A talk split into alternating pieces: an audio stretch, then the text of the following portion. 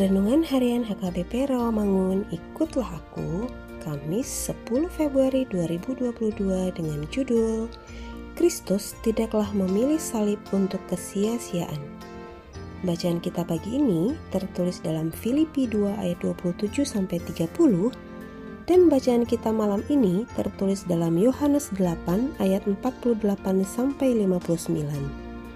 Dan kebenaran firman yang menjadi ayat renungan kita hari ini ialah 1 Tesalonika 5 ayat 9 yang berbunyi Karena Allah tidak menetapkan kita untuk ditimpa murka tetapi untuk beroleh keselamatan oleh Yesus Kristus Tuhan kita. Demikian firman Tuhan. Allah itu memang sungguh luar biasa dan tidak pernah mengecewakan. Tuhan Allah kita sungguh adalah pemilik waktu dan kehidupan.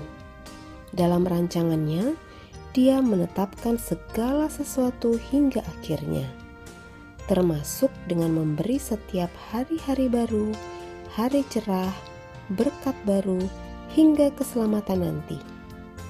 Untuk keselamatan dan berkat baru itu, Yesus Kristus telah mati tersalib.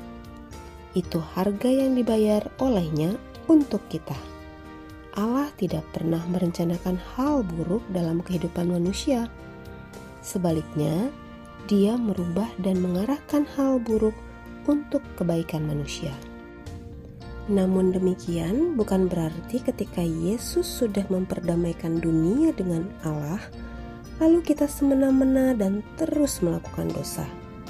Kristus mati dan menjalani semua kesakitan penderitaan itu untuk kesia-siaan hidup orang yang dikasihinya.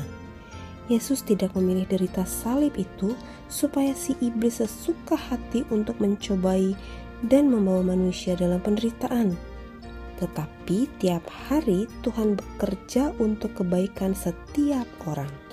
Oleh karena itu, teruslah berjaga dalam perbuatan baik dan pengharapan kepada Tuhan yang telah menetapkan kita untuk selamat sentosa. Mari kita berdoa. Ya Tuhan Yesus, kami akan selalu berjaga untuk berpengharapan kepadamu agar kami selamat sentosa. Amin.